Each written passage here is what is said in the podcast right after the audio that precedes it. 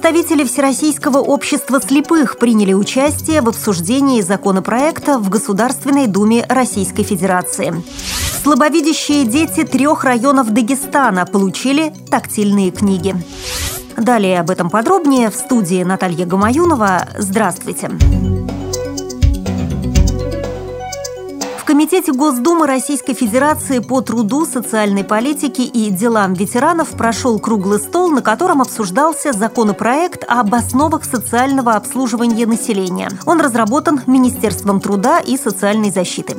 В дискуссии приняли участие депутаты Госдумы, представители Минтруда, региональных органов власти и всероссийских общественных организаций инвалидов. ВОЗ на круглом столе представлял президент общества Александр Неумывакин. Сейчас сфера социального обслуживания в России регулируется законами, принятыми еще в 1995 году, сообщил Алексей Вовченко, заместитель министра труда и социальной защиты. Принятие закона позволит выстроить новые современные подходы к социальному обслуживанию около 34 миллионов человек. Законопроектом предусматривается включение в систему социального обслуживания не только государственных учреждений, но и организаций негосударственного сектора, социально ориентированных некоммерческих организаций, индивидуальных предпринимателей, благотворителей и добровольцев. В перспективе это позволит развивать негосударственный сектор, а это очень важно и значимо для сферы предоставления социальных услуг, заявил замминистра. Выступивший в качестве содокладчика вице-президент ВОЗ, депутат Госдумы Владимир Вшивцев отметил, что во Всероссийском обществе слепых очень внимательно проанализировали предложенный законопроект. Мы полагаем, что сегодняшнее общественное обсуждение повысит качество законопроекта, позволит сосредоточиться на механизме реализации провозглашаемых в законе принципов, особенно таких, как обеспечение социального сопровождения получателя социальных услуг и профилактика трудной жизненной ситуации, подчеркнул Владимир Вшивцев. Он предложил создать рабочую группу по сопровождению законопроекта в Государственной Думе с участием депутатов, имеющих инвалидность, представителей министерства, а также экспертного сообщества. Эта инициатива была принята. Президент ВОЗ передал в Госдуму пакет конкретных предложений по совершенствованию законопроекта. Другие участники круглого стола, представители общероссийских организаций инвалидов, также высказали ряд предложений по законопроекту и рекомендовали его к принятию принятию Госдумой в первом чтении с учетом внесенных рекомендаций. Ожидается, что первое чтение законопроекта состоится уже в середине мая.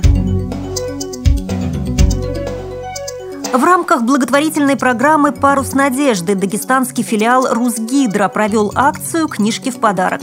15 комплектов специализированных книг получили слабовидящие дети дошкольного и младшего школьного возраста из трех горных районов. Каждый комплект упакован в красочный пакет декорацию и включает книги «Азбука карнавал» и «Занимательные задания», специально разработанные для детей с нарушениями зрения. В подарок входит и трехмерный сказочный игровой набор, а также устройство «Волшебный карандаш» для воспроизведения текста книг и музыки.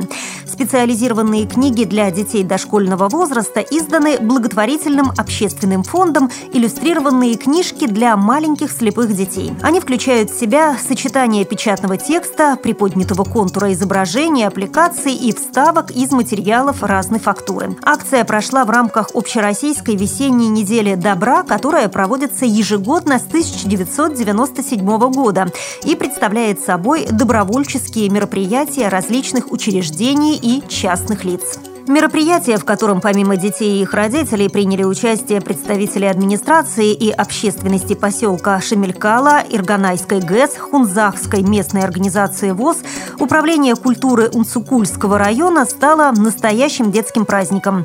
Особый колорит добавили танцы и песни в исполнении воспитанников школы искусств поселка Шемелькала и самодеятельных артистов Управления культуры Унцукульского района. Постепенно в зажигательную лезгинку вместе с артистами были вовлечены и все присутствующие. Встреча завершилась чаепитием и раздачей подарков. Участники выразили огромную благодарность организаторам за радость и надежду на благополучное будущее, подаренную детям. При подготовке выпуска использованы материалы пресс-службы ВОЗ и материалы информационных агентств. Мы будем рады рассказать о новостях жизни незрячих и слабовидящих людей в вашем регионе. Пишите нам по адресу новости собака ру. Всего доброго и до встречи!